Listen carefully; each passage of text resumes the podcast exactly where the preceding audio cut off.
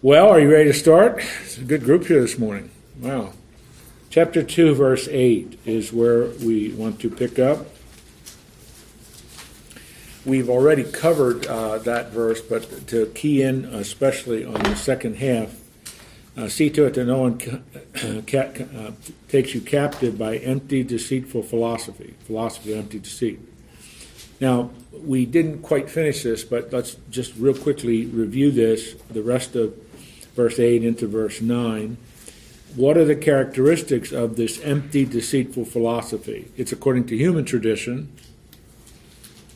it's according to the essential spirits, and we talked about that last week. That Greek word is stoicheia, which really does refer to demonic power, uh, supernatural evil power, and that to me is quite insightful.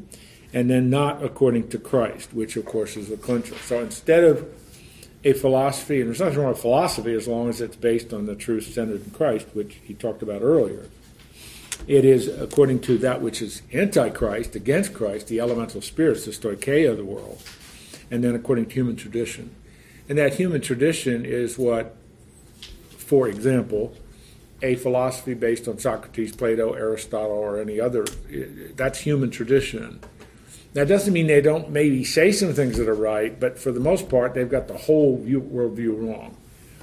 And so he then explains to us in the next verse, which is a marvelous verse. It is probably one of the most succinct verses on the incarnation you can find in all the Bible. For in him, meaning in Christ, the whole fullness of deity dwells in the body. That's the incarnation. That's the God man. Undiminished deity plus perfect humanity united in one person. That's Jesus. So Paul is just saying, why? why would you stay away from empty, deceitful philosophy? Because in Jesus, you have it all the fullness of deity dwelling at home. Literally, it means at home in a body. That's the incarnation. God has revealed himself, God has revealed truth. And where do you start with truth? Jesus. And so, I mean, that has been his argument through the whole book so far, and we're only at the beginning of chapter 2. We, we have quite a bit to go yet. But he keeps bringing the Colossians back to this central point. Begin with Jesus. Don't begin with anything else. Whatever you're working through, whatever you're thinking about, whatever you're processing, whatever you're struggling with, start with Jesus. and so it's it's that was such an important issue for the Colossians because they're Greco-Roman people. They were steeped in the Greek philosophy. That's just the way people were that lived in those cities that Paul addresses in his missionary journeys and in his letters. So he says, okay, set aside where you used to be, begin to embrace a new worldview which starts with Jesus. Starts with Jesus. Starts with Jesus. And he keeps saying it over and over and over and over again. Do you think that's relevant for 2019? I mean, it's the same message. You can dig into a lot of stuff to try to answer the life questions that everybody has, but if you don't start with Jesus, you're going to end up with the wrong answer. Now, I don't mean to make it sound so simple that it's almost crass, but even if it is crass, its, its simplicity is profound. You start with Jesus. And if you don't start with Jesus, you're going to end up somewhere in the wrong ballpark. Now, not the Washington Nationals ballpark. They really are doing a great job. Don't you agree? I, am really prejudiced. I hope they win the World Series. I mean, I just think it's fantastic. We, Peggy and I've watched it the last two nights. I mean, they're just really playing good ball. It has nothing to do with the Bible, so I just thought I'd throw that in. Because I used the metaphor of a ballpark, and it made me think of the Washington Nationals. 90 years Oh my goodness! My wife said this was really. I don't mean to put her down. I, am not, but it was funny. She said, "Well, I didn't even know they had a, a baseball team in Washington D.C." So, it was, but it's uh, they used to be called way back the Washington Senators. I mean, I don't know when the name change occurred, but so I, I said, "Remember that, honey?" Oh yeah, yeah. I think I do remember. We used to live back in Pennsylvania, which you know, it's a long time ago. They were called the Washington Senators. So anyway, my oh my, how did I get off the track there? So do you, he's now going to transition into an additional thought about Jesus, which is part of what I have up here in a minute.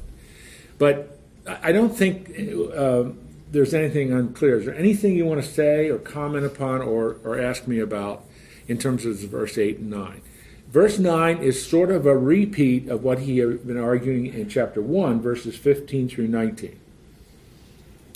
If you want to, a fullness of deity, okay, go back to 1, 15 through 19. That's a review of who Jesus is in terms of his deity. Okay? So if you start with, if you're starting with Jesus, in what way are you starting with it? Because, you know, because most, I had a call, some call member come to my door yesterday. And so, and she's telling me about how God is good. She's telling me God's not responsible for all the evil that's in the world. And so, uh, I didn't know exactly which cult member this was. Jehovah's Witness. It was Jehovah's Witness. That was Jehovah's I'm almost 100% sure it was the Jehovah's Witness. they're But going to that God's not responsible for the things that are going wrong in the world. Well, so in order to, but I didn't think that Jehovah's Witnesses just came with only women because it was just two women. I thought they always That's had often- a man with. No, Not no. always. Okay. There, And so she says, "Well, God is good." So she showed me some verse. I don't, I don't even remember what it was, but, uh, and so I said, so so I asked her. Well, so I took control of, of the conversation, and I said, "Well, so you're, are you saying that God, uh, if He's not responsible for everything in the world, well, then is He not sovereign?" I asked her. Well, that was a question she never even thought of. I right away because sovereignty was something she's never even considered. And so when she, so she gave me an answer, she said, well, no, he's not really sovereign. He's not completely sovereign. And so Well, I hope a whole bunch of lights went off in your Yeah, mind. Going like, okay. what in the world? Yeah. And so, uh, so I took her to, so I didn't know what to do with her. So I, I took her to, uh, well, I just went right straight to the question then, because I wanted to know, do you have eternal life? So I just asked her. And she kind of stumbled around a little bit at that. And then, so I just asked her, no, I'm asking you personally, do you know that you have eternal life? And she said, well, well, no, I, I don't really know that I have eternal life. And so, right then, I knew that what she needed to hear was the gospel, so I did start with Jesus. You gotta start with Jesus right there. I said, listen, you have to trust in Christ, finished work on the cross, in order to know that you have eternal life. I just explained it right straight out like that. Good. You have to believe in mm-hmm. Him. He is, he, all your works aren't gonna do you any good when it comes to getting into heaven. And so I explained that to her. Well, see, so this is this is the way it is. You start with Jesus. Well, then of course, my wife has had a hearing aid, has a hearing aid, and so we went to see her specialist for her hearing aid. And so that gal there, well, immediately you knew that I knew that this person was a Christian without even asking her any questions. Because when I started telling her about this event, well, she immediately said, telling somebody about the Lord. Well, non-Christians don't say that. No. They just don't. Often that's true. And so it does begin with Jesus. Well, it- so it- it's the getting question back to I was that. asking her then too was, who is Jesus? Mm-hmm. And she didn't know. Well, She thought he was a man that came from God. I told her, Yeah. no, he's God. yeah, J- JWs uh, believe that Jesus was created, created Right. being, not eternal, So the it eternal probably God. was Yeah. a Jehovah's Witness. I'm pretty sure it was. There aren't many other groups that go to door to door anymore, so I'm pretty sure. No Seventh It wa- Day. They're not as common as they used to be. So, yeah. All right, look at verse 10. He goes on, now reminding them of the centrality of Jesus. He had said that in the previous paragraph. Now he says, and you have been filled. You have been filled in him. Now, that word filled, um, if I can just comment real quickly, that word filled is pleroma. That was one of the words that the false teachers used. And so Paul is turning that term into a positive. You think you find pleroma in something else, fullness in something else. It's found in Jesus, in Him. When and, and in Him, that little phrase in Him or in Christ is used over 240 times in the New Testament. And it establishes our unity and our identity. Who are we? We're in Christ. And he says, then, again, what does that mean? Fullness in him. He is the head of all rule and authority. That would relate to your comment, his sovereignty. And that takes you back to chapter 1, verses 15 and 16. So Paul is repeating himself and just, again, reaffirming the starting point is always Christ.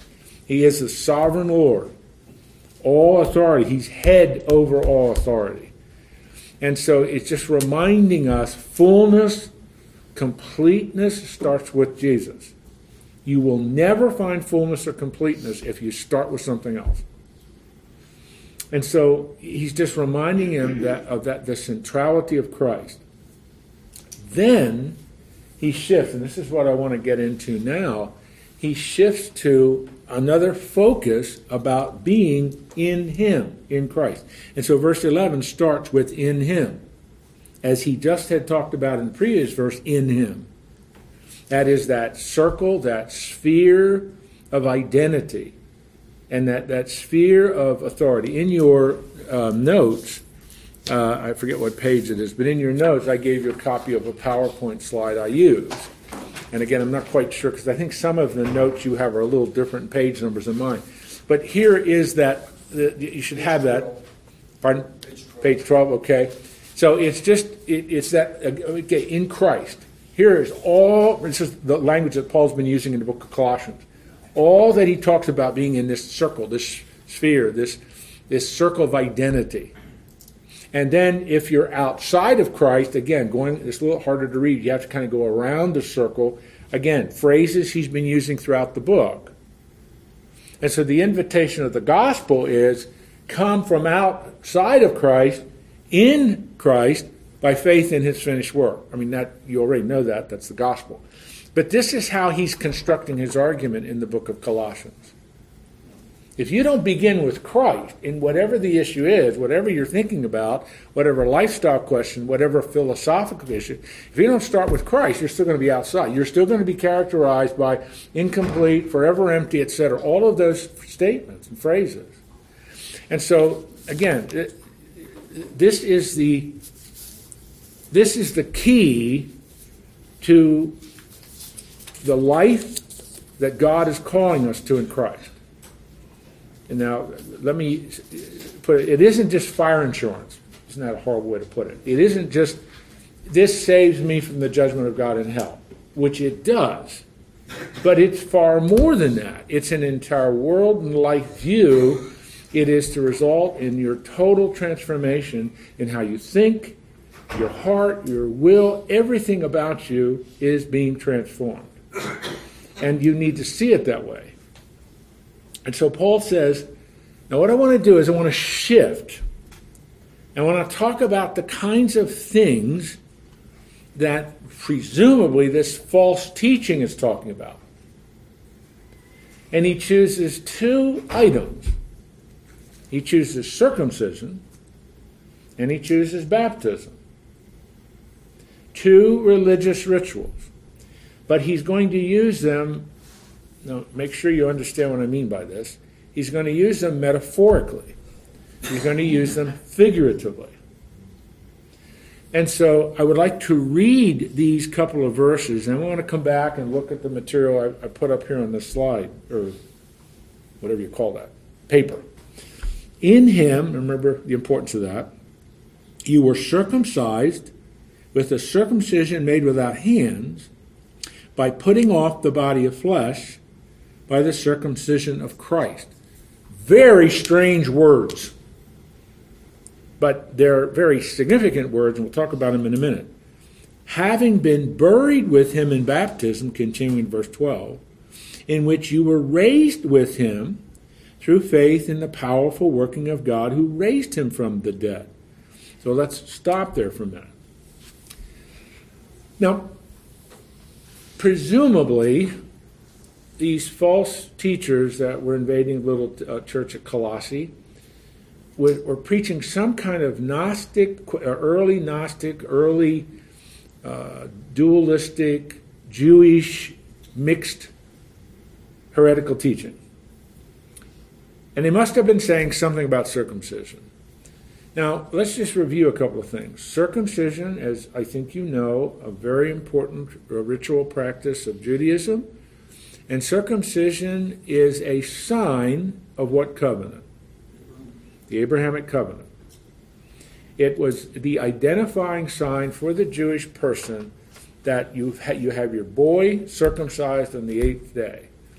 And that meant that child is now in the covenant community of Israel and so on. Uh, it would be symbolically very important of what God is doing. He, he, now he now owns you as a nation, owns you as a people. That's not how what he's talking about here. He's talking about the circumcision of Christ. But you notice what he said? You're circumcised with the circumcision made without hands. So he's not talking about the Jewish rite of circumcision, is he? He says it's the one made without hands. So that's not the Jewish rite of circumcision he's talking about. So he's figuratively, metaphorically saying it's the putting off of the body of flesh by the circumcision of Christ. In other words, the term flesh, sarkos, is used in the New Testament, largely in Paul's writings, of the old sin nature he does talk about the flesh. One of the enemies of the believer is the flesh the world, the flesh, and the devil. So he what is he saying here? Now listen very carefully to this sentence. Positionally, when you put your faith in Jesus Christ, you put your faith and trust in Christ, you're declared righteous, and the flesh is stripped off of you. Positionally. It no longer has any authority over you unless you give it that authority. So the, what Paul is saying, it's, it's, it's really an unusual way to say it. It's not the normal way he talks about this, but it must have something to do with the nature and content of the false teaching. The circumcision that you guys are preaching, or these false teachers are talking about, don't listen to them. Because you already have experienced the benefit of the circumcision of Christ which is a very unusual way to put it. He doesn't normally talk like that. But it would have had some meaning to them, and what he means figuratively is Jesus has stripped off the power of the flesh in your life. Just like you could say of the devil, the devil has no authority or power over you at all unless you allow him to have power authority over you. he has no claim on you anymore. You belong to Christ. And so he's saying the same thing here, but a different enemy. It's the flesh. And so he says it's been stripped away by Jesus. You got it? Do you understand what he means there? He's taking a Jewish ritual, he says, now you know, I'm not talking about, but I'm not talking about the one made with hands. I'm talking about what Jesus did, the circumcision of Jesus when he stripped away the authority of the flesh in your life. One of your enemies has been dealt with by Jesus, just like the other two as well. The world, the world, the flesh, the world, a lot of that is discussed in the Gospel of John. The world has no authority over you. You're not a citizen of the world anymore. You're a citizen of Christ's kingdom, etc., etc. So, that's the first. Then he says, having been buried with him in baptism, in which you were raised with him through faith in the power working of God who raised him from the dead. So he's talking about two major issues, two major aspects of Christ's atoning work buried and raised, dead, buried, and raised. And he says you're raised with him. What does that mean? It's your identity, your new identity. You see, baptism, well, you've heard me say this before, but I'll repeat it again. Baptism is used literally and figuratively in the New Testament. Literally, it's the ordinance of baptism. Figuratively, it's used of a new identity. He says of the Jews, they were baptized with Moses. You're baptized with Christ. What does that mean? That's part of your new identity. So, where you had been under the authority of the flesh, You're now under the authority of Jesus. That's your new identity. To be baptized publicly, which is, you know, part of the ordinance of baptism, is, is to say to the world, to say to everyone else, I now am publicly identifying with Jesus Christ. And the waters of, as old Baptist preachers used to say, the waters of baptism have symbolic power now for us. We have, we have been dead, buried, and resurrected with Christ. You know, if you believe in immersion, you're taken under the water, you come out. That's symbolic of what has happened in Christ. And so Paul is saying he has stripped away the authority of the flesh in your life and given you a new identity the circumcision of Christ, the baptism of Christ. That's who you are. This is positional truth. When I say positional truth, do you understand what I mean by that phrase? That is your position. That's how the Father looks at you. And if, if you remember how we've talked about these words justification, declared righteous, you are saved from the penalty of sin. Sanctification, you're being saved from the power of sin. Glorification, we get our brand new bodies, you will be saved from the presence of sin.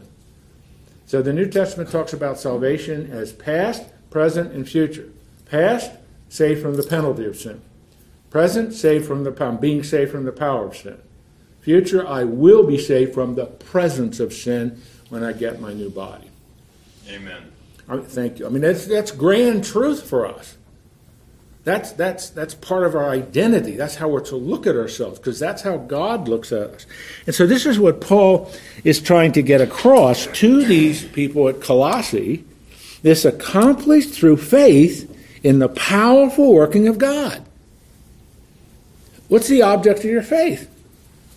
What God has done for you in Christ through his death, burial, and resurrection. You appropriate all that by faith.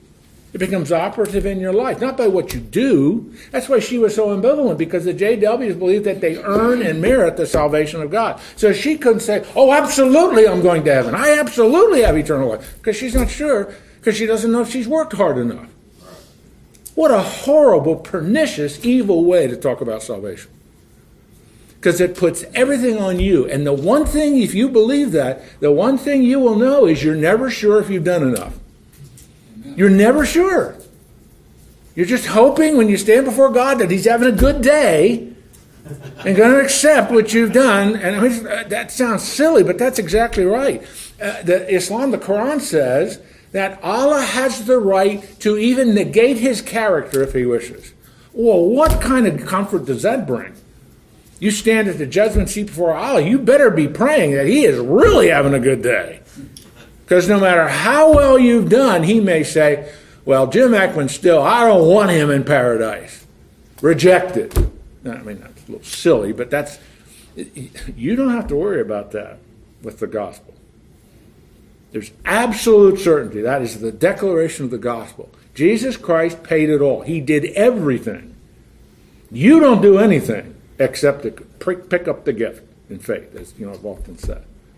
And so that's what Paul is saying here. You believed in the powerful working of God who raised from the dead. The resurrection is the linchpin of biblical Christianity. Because if Jesus is still in the grave, forget it. Stop coming to this class. Go have a luxurious lunch somewhere every Wednesday. But if the resurrection is true, keep coming, I hope. And it's, it's, it's, that, it's that significance that vital center of biblical Christianity, the resurrection. You've believed that. And so the, the, circumcision of Christ and the baptism of Christ are symbolic in the way he's using it here of your position. The flesh has been rendered inoperative in your life unless you give it authority, and you now have a new identity. It's another way of saying of 2 Corinthians 5.17. You're a new creature in Christ. And so these are tremendous thoughts, but he's not done. He wants to talk about further elaborating on these two positional truths establish this fact. You were once dead, now you're made alive. Jesus will say, and Paul will say, he said of the Pharisees, And Paul will say it in the book of Romans, we're dead in, and in Ephesians chapter 2, verse 1, we're dead in our sins. Absolutely hopeless condition. But what does it say? You were dead in your trespasses and uncircumcision of your flesh. God made alive. Who made the difference? You? Did you change your condition? No. God did it. God made alive together with him. So you who were once dead in trespass and sin, God made you alive. God did it. The subject of made alive is not you, it's God. He's the one that changed it. And you appropriate all that to, in your, to your life by faith. So in my Bible, I just circled the word dead in verse 13 and made alive at the end of verse 13. That's the contract. You used to be dead, now you're made alive. Who did it? God did it. You didn't do it. You didn't merit it. That poor dear lady who talked to you, she's in a desperate condition. She believes a bunch of religious garbage and hopes and, and, and trusts that she's doing enough to be a part of the 144,000, but she's not sure. She at least hopes she'll be part of that that are in that gulf between the 144,000 and Earth, but she doesn't know for sure because there's no way she can know until the day she dies. And she, well, now I, I'm declaring you've done enough. Why would you believe in something like that? I'm, I, I mean, I feel real strong about this stuff because so many people are caught in that trap that they have to do something to merit the favor of God. That's not Christ. Yeah, that's it. That's not the gospel. and that, tragically, that's where so many people are. Isn't that exciting truth? I mean, this is so exciting. Amen. Three people are excited about it. Okay, good. You with me on anything? Yeah, and you really explained this verse 11 really well. I, I, didn't really understand it. In the times when Paul wrote this, did they read that and really understand it, or did you think Timothy was there to help? Well, I think you know, I you know, obviously I can't answer that because I, I, I wasn't there. I don't know, but we do know, as he will say a little later on, he sends Timothy and Epaphroditus to come alongside, so he would they would continue the teaching you know as well as I do, for all of it, and I, my, I include myself in this, for us to really embrace the truth, we have to read about it, think about it, hear it over and over again. They tell us on how they determine this that a human being has to hear the gospel articulated clearly at least seven times before they respond. I don't know where that statistic comes from, but it, you know, I'm, a lot of people use it. I'm assuming it's accurate.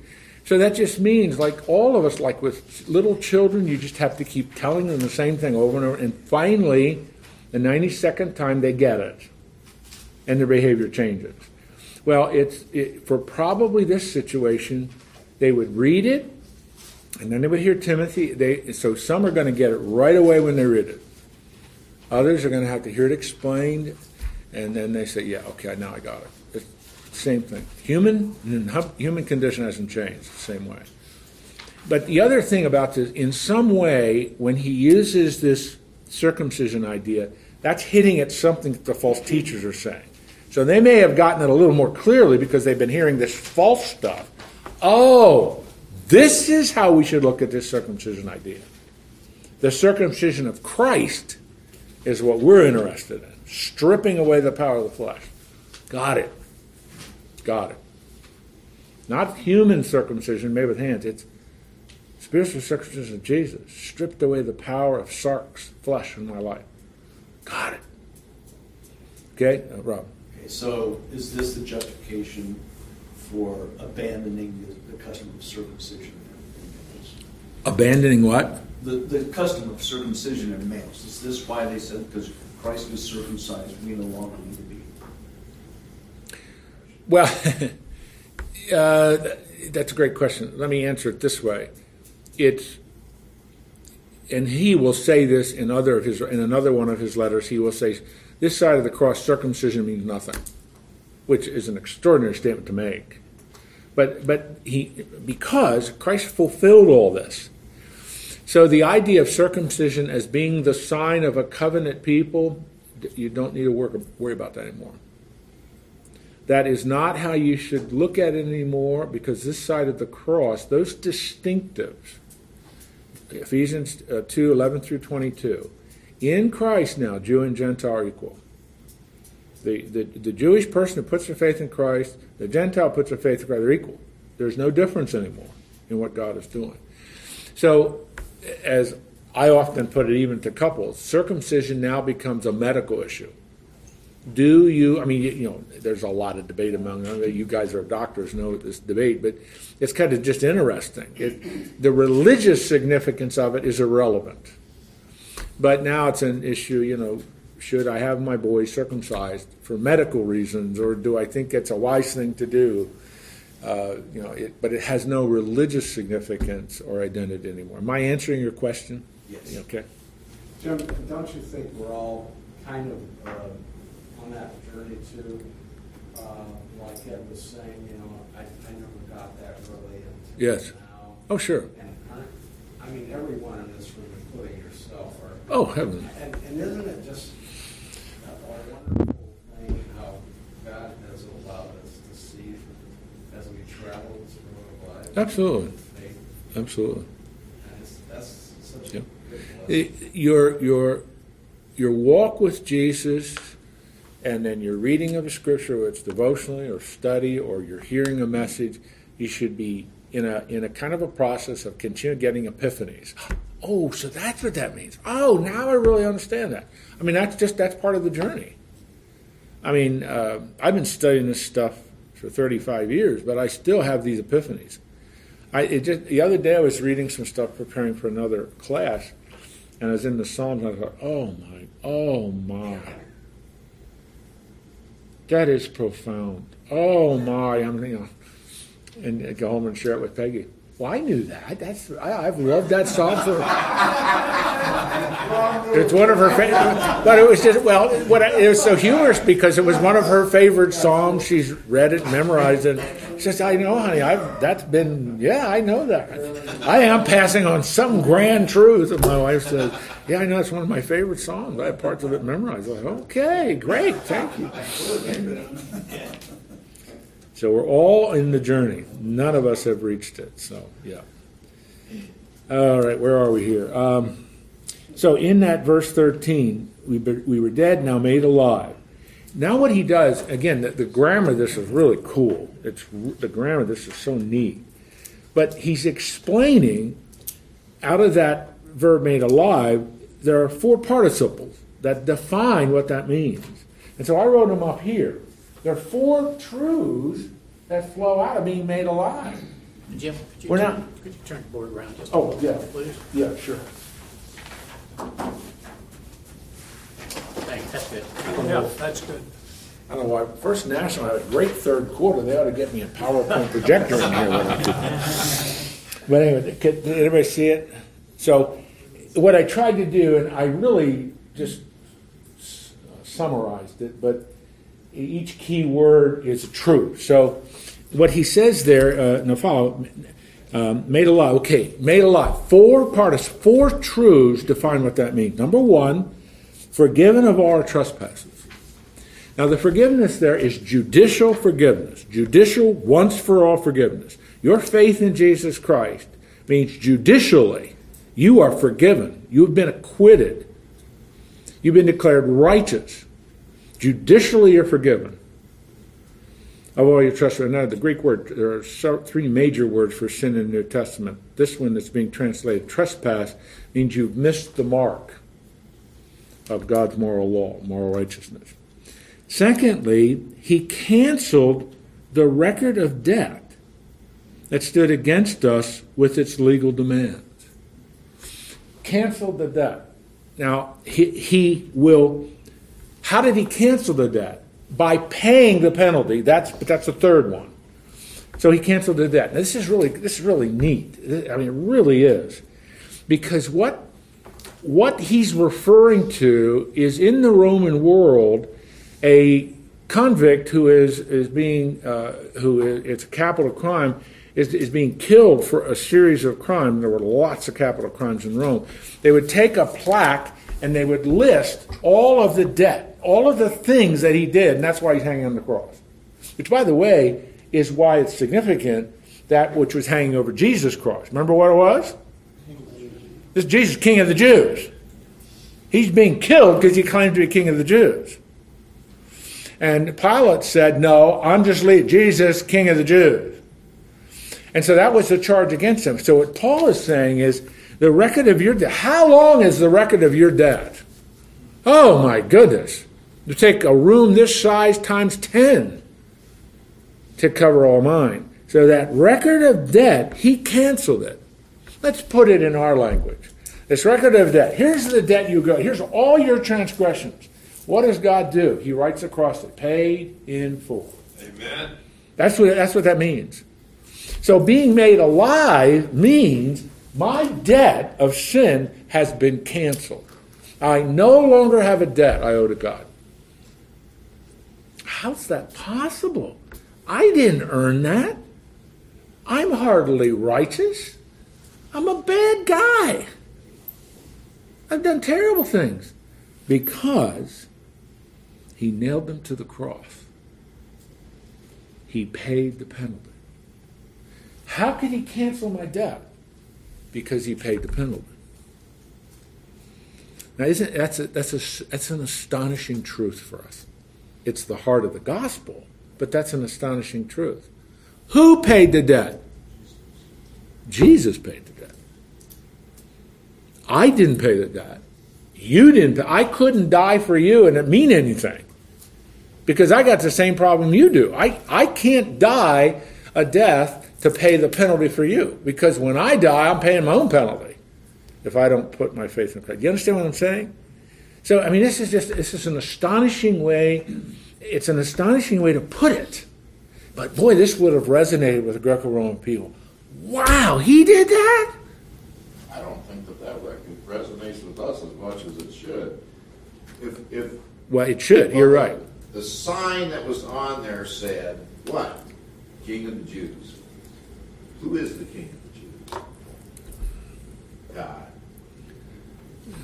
God in the flesh. God is the King of the Jews. And so when the sign said King of the Jews, that's why it's our debt. Is because that's why it's our debt hanging on the cross. Because we all want to be God. That's right that's what the punishment was for, for wanting to be God. Well, it's that's that rebellion. Second Corinthians, I think it's Second Corinthians five twenty one. It says that Jesus became sin for us. You know, I mean that is just that is an awesome thought. I mean, it's so God, the second person of the Trinity, who adds to his deity humanity, becomes sin for me. He's my substitutionary, atoning, bloodshed substitute for me. He is where I should be. But he loves me so much, he did it for me. So he paid the debt, he canceled the debt, he paid the penalty. And there's one more thing, but there was another question. I saw the corner of my eye. I saw a hand. Yes, Woody. Um, That verse, Uh, which one? that one that says uh, God or Christ became, Oh, 2 Corinthians 5.21. I'm pretty sure that's it. I, I'm pretty sure that's the, the passage. But he became sin for us, is what Paul's talking about there. Uh, uh, Jim. um, I don't know quite how to articulate this.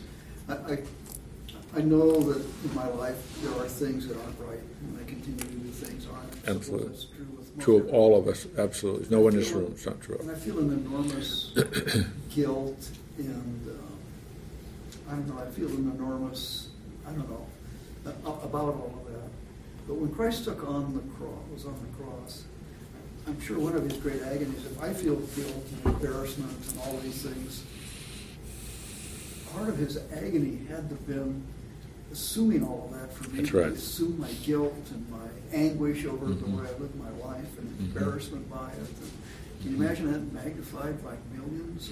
Billions, really. Yeah. You, I mean, you're, you're trying to put in human words what really happened on Golgotha that afternoon. And it, it is it is impossible for us, really. We can read about it like in Isaiah 53 and other parts, but to really get, to really get it, what Jesus went through, those hours of agony on the cross, it is unimaginable for us, really, that transaction that's occurring. Isaiah says the wrath is of God is poured out on him. Physical side of it must have been minuscule compared. compared to yes we always and that is a great comment because we always this isn't an original thought with me but we always think of the physical aspect of the cross we need, we need to go much much deeper than that it's it's that having the sin of the world placed on you and all those words you just talked about the guilt the anguish all uh, that jesus all of that was poured out on jesus and i I believe that with all my heart. I'll die for that. But I'm not sure I really understand it. To really grasp what happened that afternoon. Uh, it's just an unimaginable transaction that occurs. And that's what Paul's trying to get at, using the words and language which a Greco Roman person would have understood quite clearly. This is what Jesus did for you. This is how God made you alive. You were dead. This is how God made you alive. And so that. Uh, I, and I honestly think that is part of what really is in back of Jesus. Father in Gethsemane, isn't another way we can do this? Can't this cup be passed from me? Can't we do this in another? I'm paraphrasing, but that's in a way what he's saying. And no, no, but your will, not my will, be done. I'm surrendering to your will because you, as my Father, and having you know the Trinitarian relationship. And so it's just uh, uh, it is it is hard for us to really grasp what went on that afternoon. But it's important for us to wrestle with that because that's part of what he did for us. And so, Jim, you know, as you and I experience in, in our sanctification, we're being saved from the power of sin. We still experience the guilt when we do something that displeases the Lord, but we quickly talk to the Lord about it. Then it's done. That, that the judicial forgiveness is once for all. The relational forgiveness is the ongoing, that's what we talked about in 1 John 1 is that ongoing maintaining my relationship. I'm just talking to God about my sin. I'm, I'm, I'm admitting what He already says about my sin. But we, we have that capacity now to be able to rise above that guilt, and it's because Jesus took the guilt and shame from me. Until you open this discussion, I had not really thought about that, Mm. that side of this. Yeah, that's great though that you are because that is part of it. It, it just uh, it's so hard for us to really, really grasp the, the in depth what really went on that afternoon on April the 3rd, AD 33. Uh, The first Fred here. It doesn't matter which, whoever, Fred 1, Fred 2. Fred. It, it- it clicks with me, I'm not sure that you grasp, uh, I agree with that. What happened on the cross was, was God calling in the Abrahamic covenant. God alone marched that covenant. Yep, He split that covenant while Abraham slept. yep, And Abraham, because he knew Abraham was mortal, and he, he reached, why, why, why the, why the, why the things came together at the- at the- that they did, it was a perfect time for, in his, in God's mind. But he called in the covenant, and he made it, he made it right. He took full responsibility. how, yeah, and you, all the nation will be blessed. And I'm going to make sure that happens because I'm going to be the fulcrum of the blessing. Fred too. Uh, Can you comment on um, uh, Christ's uh, statement of what was happening in light of what we just discussed? When his comment, Father, you know, when he cried the White Why have you forsaken me? yeah. Yeah, part, yeah. And, and, and then what was happening in, in your understanding of the scriptures at that time in light of what we just discussed? Here is, uh, and Jesus is quoting there from uh, one of the Psalms, and he's quoting in Aramaic when he says it. Um, honestly, Fred, there is a real mystery to what all of that means. Because the Hebrew word, which is then translated into Greek, forsaken actually means abandon. So how could the father abandon the son? Yeah, you know, you just you you just can't. It that the transaction that occurs that afternoon is impossible for us to really understand. I mean that. The words we use can get us close, but it must mean that Jesus, uh, as the God Man, you know, undiminished deity plus perfect humanity united in one person, experienced in some unimaginable way, experienced separation from the Father as the God man. Now, God isn't split there, but I mean, it's just as the God man, he experienced death. He not only experienced the physical death, which he would, you know, his body would go into the grave and all that, but he experienced that spiritual death. Because death is in the Bible has two meanings: the physical death, body and soul separated until it rejoins to resurrection, and the, the, the, the spiritual death, which is separation from God. That's what God meant to Adam. The day you eat of that, you're separated from me. You're dead. Spiritual death. Subsequent to that will be the physical death.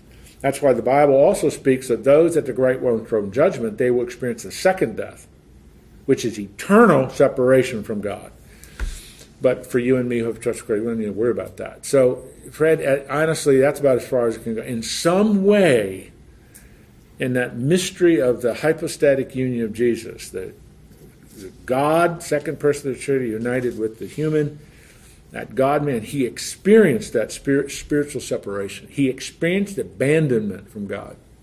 And I don't, I don't know how, I don't understand that. I do not know how that could happen. I, well, I mean, what I, what I mean by that, I cannot explain in human terms what that meant and how you would describe that, except it was absolutely horrible for Jesus. He experienced what you and I do not ever need to experience. Because of him. Because of him. So, I mean, here again, this is how much God loves us. The extent he will do to reconcile his rebels that he created in his image to him. He, the old hymn of the church, Jesus paid it all. All to him I owe. And that's the gospel. We, we have to drill that down. And that's the tragedy of those folks you were talking to the other day. They don't believe that. Well, can I do one? Please, can I got to finish? We can't leave this fourth thing hanging. Look at this fourth, fourth part. This is unbelievable. Because of those three things judicial forgiveness, canceled the debt, paid the penalty, he disarmed the rulers and authorities. These are the demonic forces led by Satan. Ephesians chapter 6, verse 10 and following.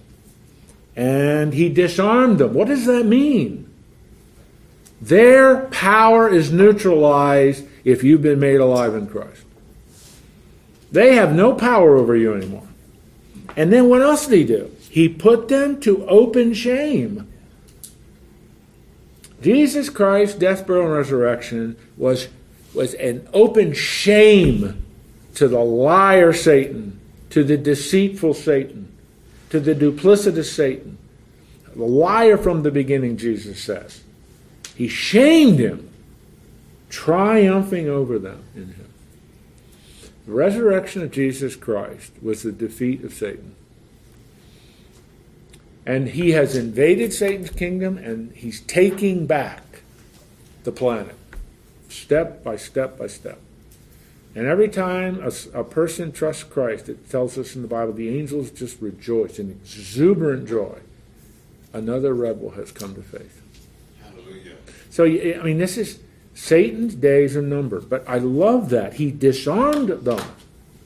They no longer have power over the redeemed. And the only authority they could have is if we let them have it, if we give in or whatever. But putting them to open shame by triumphing over them. That oxymoron, which humanly speaking seems ridiculous, but theologically speaking, it's central. The cross is not the defeat, the cross is the triumph. And the resurrection proved it. Jesus' sacrifice, the shedding of blood, paying of the debt, paying of the penalty, how is it validated? By the resurrection. Paul says in Romans 1 the Father raised Jesus from the dead through the Holy Spirit. So you have the Trinity involved, even in resurrection. The completed plan, it's done. And so it's a, it's a magnificent summary of um, what Paul wants to address to these Colossians who are hearing this false teaching and apparently being somewhat influenced by it. He says, No, no, come back to Jesus. Come back to Jesus. Let's review what he did. Let's review what he did. Through circum, well, on the other sheet, but through circumcision and baptism, two real familiar terms, he reviews theologically your position. And then he says, no, look, here are the truths associated with God's made you alive. You were dead, he's made you alive. What does that mean? Four things. And this, this, is, this, this little book of Colossians is one of those gems in the New Testament that we, we I love to teach Colossians. That's the trumpet, the rapture. Hallelujah.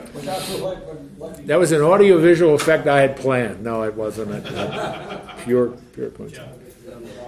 Yeah, John. Yeah. Yeah, I, I use the NIV, and in verse 14, they say, having canceled the charge of our legal indebtedness. And then, um, not only did God cancel and this is the note, cancel out the accusations of the law against the Christians. Well, um, what's the legality here? Is, is, it, is it the Jewish law that they're talking about? Uh, this, this, this legal, Well- the accusations against the Christians, is that by the Gnostics or? You're, you're throwing a lot of things there into your question. It's a debt canceled, isn't it? Yeah, it's the debt canceled. But uh, uh, think, just think back to the end of verse 13. Has forgiven us our trespasses. You know, that's judicial get trespass. As I said, that Greek term means you missed a mark. What's the mark? It's the moral law of God. Okay, where's the moral law of God summarized? The Ten Commandments. I'm just trying to get you to think through the connections here. So yeah, that's Jewish. It's the Jewish idea of how you think about the law. And so Paul says, okay, if your trespasses you missed the mark, those missing the mark, the moral law of God, you did this, you did this, you did this, all re- thousands and thousands of thousands of things. They're all relating to moral law of God. You missed the mark. And that's that debt. That's that debt you owe to God. It's all listed on all the paper. You know, I'm making that up. But so what did God do? That's what I said. What God wrote across that was paid in full.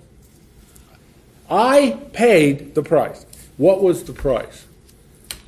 My son died on the cross. So he, he uses, he extends the metaphor. He nailed that to the cross. How was that canceled? He paid the penalty. The penalty is separation from God. It's, it's death. The penalty is separation from God. And Jesus paid that debt for us. And so that's why Paul, in that triumphant cluster of verses in 1 Corinthians 15, because what happened, oh, death, where is thy sting? Where, where's the bite? It's gone. Which is so marvelous. John, am I addressing your. Yeah. Okay. Okay? So your thought paper. In your own words, explain what made alive means from the book of Colossians. Like being alive? Made alive. What I'm using the word phrase that's in verse 13. Made alive. So remember, those little participles all flow out of what made alive means. How could he? We're dead in our sins. How could he make us alive? Because of these four things. He judicially forgave us. He canceled our debt. He paid the penalty. And he disarmed our enemies. That's pretty complete, isn't it? Anything left out there? No, not really. Nothing left out.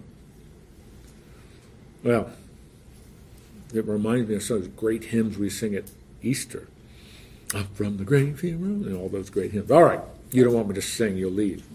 Okay, everybody got this marvelous, wonderful, extraordinary paragraph in chapter 2.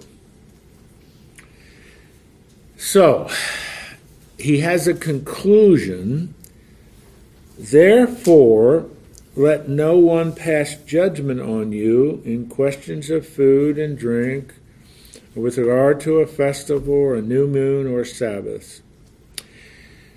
Those phrases and terms that he uses there relate to what must have been part of the content of this heresy, which helps us to think, as I said a moment ago, as kind of a mixture of Greek philosophy and thinking with Jewish practices, rituals, Judaism, and philosophy. And he says, don't let anybody, don't let anybody question your position because of dietary laws or religious festivals or even the Sabbath. Don't let them say to you, well, you're not practicing these things right. You have no relationship with God. Oh, yes, I do. This defines my relationship because of what he's done for me. So that's why Paul can say, don't let anyone pass judgment. Don't let anyone f- impose upon you a set of standards that have nothing to do with the gospel. Because all of these things relate to you performing, you doing, you acting to merit God's favor. That's not what grace is about. Stop it. And so it would have had a meaning to them in you know the AD 60s when this was written. It would have had a meaning to them. But for you and me, how do we think about this? How do we? Because for the most part, you know, I, well, I think for the most part, we're not hearing from people, even in our own congregations or even in our broader fellowship with people, about food and drink issues and about festivals and new moon celebrations. That's not probably something you're wrestling with. But are there people or are there uh, movements or are there uh, even organizations that are saying you have to do this and this, or I'm not really sure you're a Christian? Are there legalistic, performance based teaching? I'm using kind of 21st century ways of putting it. Performance based things that you need to do this in order to earn merit favor with God. Okay, I don't know who's first. Woody? Something like somebody's still clinging to the thought that they might have to burn sacrifices. well, yeah, uh, yeah. But uh, Rob, what were you going to say? Well, my observation is just the opposite of church. Too many churches are teaching that you don't even have to be Christian to be saved. Well, yeah, that would be.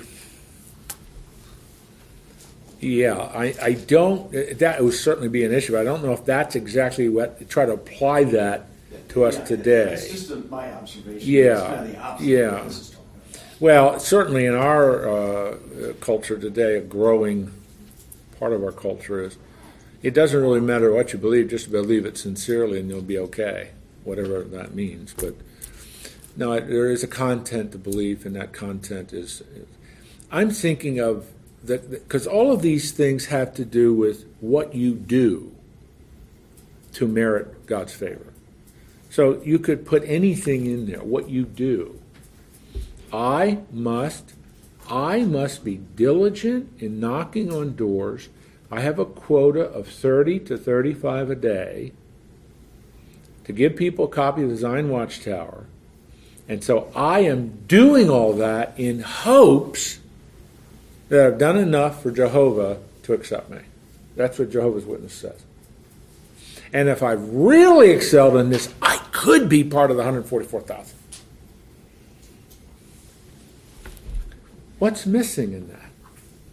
Grace. There's no, the grace isn't there. It's focusing on I do, I do, I do, I do, I work, I work, I work. Hopefully, I've done enough.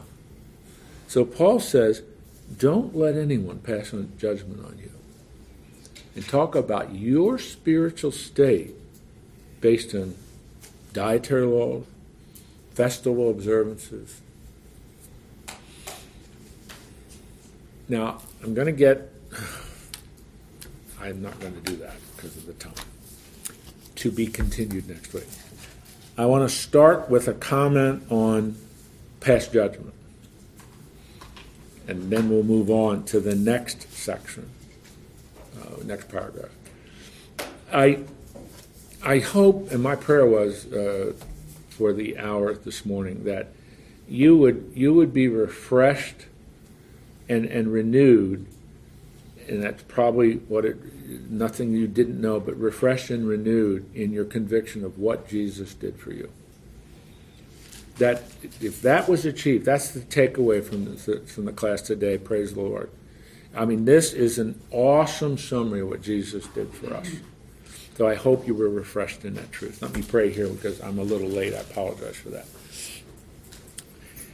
We stand in awe of you, Lord, for all, because of all you've done for us. Just as Paul is trying to address these false teachings at Colossae using perhaps some terms that were part of the false teaching, he's giving a corrective. You used to be dead. Now you're made alive. And God did it. You didn't do it. You didn't earn it. You didn't merit it. God made you alive. How did he do that? What describes what he did? He judicially forgave us. He stamped across our life, paid in full, the debt we owed for our trespasses. And how did he do that? By paying the penalty. That's what Jesus did on the cross. And his resurrection proved that that was accepted. And then, even further, he disarmed our enemies. They have no authority over us whatsoever. The flesh, the devil. What magnificent, marvelous, triumphant words that Paul has used here. It's a good review and a wonderful, hopefully, encouragement to each one of us. All that you've done for us, how much you love us. That old hymn, Jesus paid it all, all to him I owe. Nothing, we don't merit any of this, but you've chosen to do it because you love us. And all you're asking us to do is pick up that gift and appropriate it to our life by faith. We thank you, and for eternal, for eternity, we will sing your praises for what you did for us in Christ.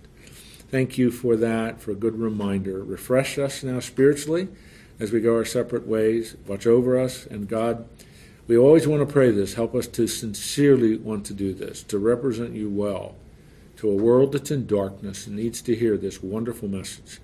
So we thank you for that and give us a good rest of the day in Jesus' name. Amen. Amen. See you next week.